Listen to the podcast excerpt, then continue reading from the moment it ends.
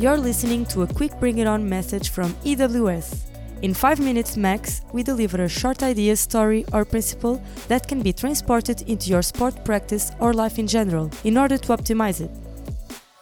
Without further ado, enjoy your today's quick bio. Hello, welcome back to another quick message for EWS. Have you ever wondered that your instructions, appeals, or orders are not getting across as wished and followed along efficiently by players? This one is especially for coaches and parents, but also for athletes with their teammates.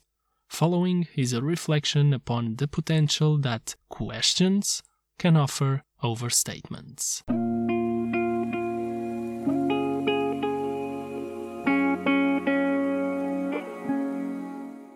Before getting into the characteristics and benefits of questions in sports, it's important to leave a note. First is that both questions and statements can be good. They can be effective tools for a coach to use when communicating to an athlete, and also for an athlete to him or herself. The main notion here is to be responsive to the situation at hand, meaning that each type of question and each type of statement can be appropriate depending on the person relationship, and goals at hand. So, timing and balance is key here. And the second point that derives from this is that I'm not advocating you all to use more questions and less statements. We always need context, and also, this is just a quick bio on another topic that we could be rambling here for much longer time. But so, having said this, let's go. Two points are to be addressed. One, on the intent behind questions, and two, what they can provoke on the person on the receiving hand. Wait, excuse me, before you continue on for the episode, I will just ask you for a review.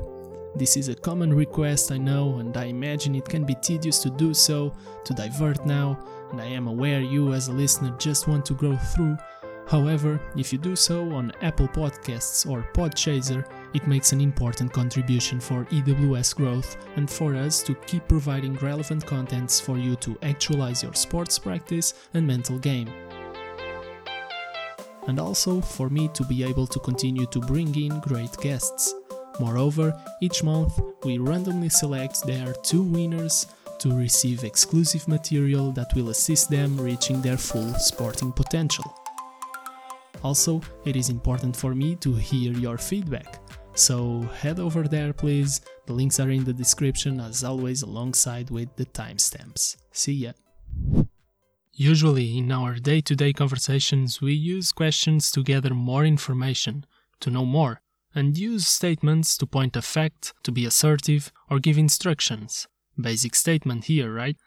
Regarding athletes, questions can be good for broadening their awareness about them, or the coaches, can be good to collect feedback, and can be good to build novelty and understanding. So, overall, let's consider these enriching and also an important part of a guiding process towards what's pretended, usually the team goals here. Well, what you just heard was something probably easy to understand. But to assimilate this or put it into practice is a harder task for sure. At EWS, we aim to translate the theory and mental principles into practice the best way possible. But it all comes down to you. Take a moment to really reflect. Is this good for me? What can I do today to implement it? Again, the keyword practice. How can you translate this into practice?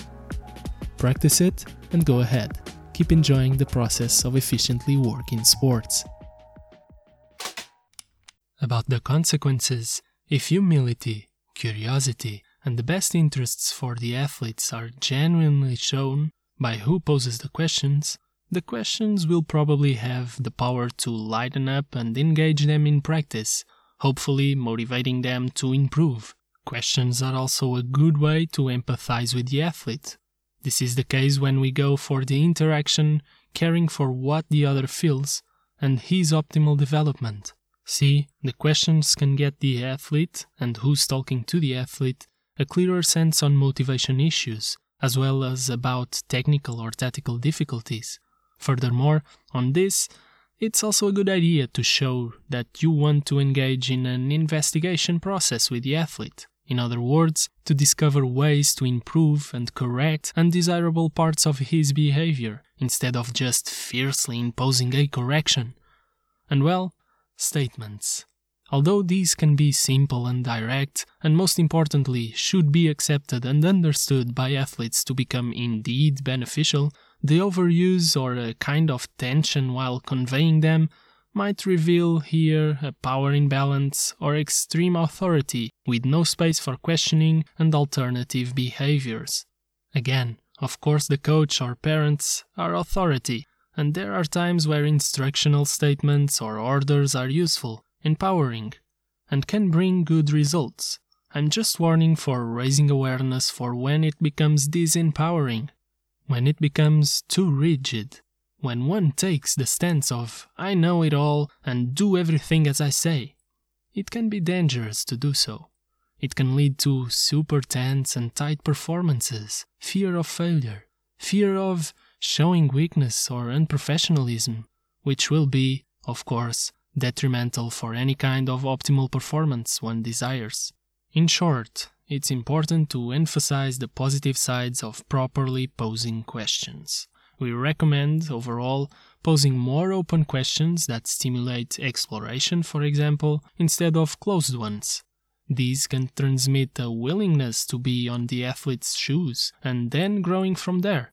This also starts to stimulate other muscles, the ones of reflection and problem solving, which obviously are desirable traits for an athlete to have in order to efficiently adapt in training or competitive settings, to efficiently work sport. And still around this, autonomy and relatedness are being promoted, two critical components of self determination theory, a topic that is big in sports psychology and we often touch on other episodes. For example, you can check the interview I did with Gabby and Rebecca about the optimal model on episode number 56.